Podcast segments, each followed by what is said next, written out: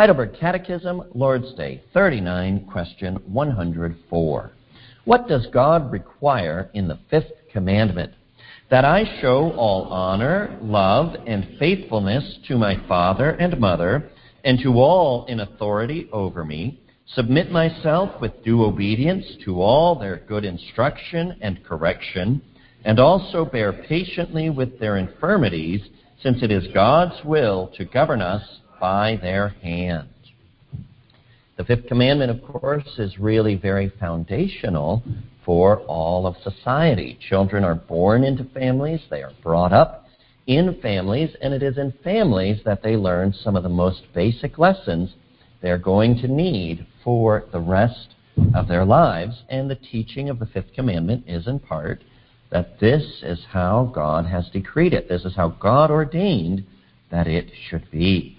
And so it is in families that children should learn what good authority is, what it means to have somebody who loves for you and cares for you and looks out for you. And of course, they should also learn then that the commands, the directions of the authorities are to be followed in part because they are for our own good. Now, of course, that was articulated in the Heidelberg Catechism in 1563, but German refugee children living in London were learning a very similar lesson in 1551 from the large Emden Catechism, which asks about the violation of the fifth commandment.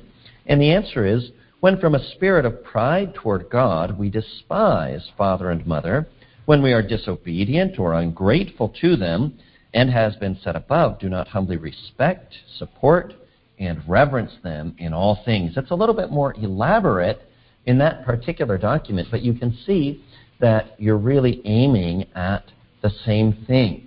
Obedience is always to be not just an external compliance, obedience is always to be from the heart. So, where does true obedience to father and mother arise from? Well, it doesn't primarily arise from, I'm going to get it if I put a toe out of line. It primarily arises from not despising, from honoring, from respecting them. And when we don't have that attitude towards father and mother, we understand that that ultimately arises from a spirit of pride towards God that does not submit to His ordination, to His institution of the family.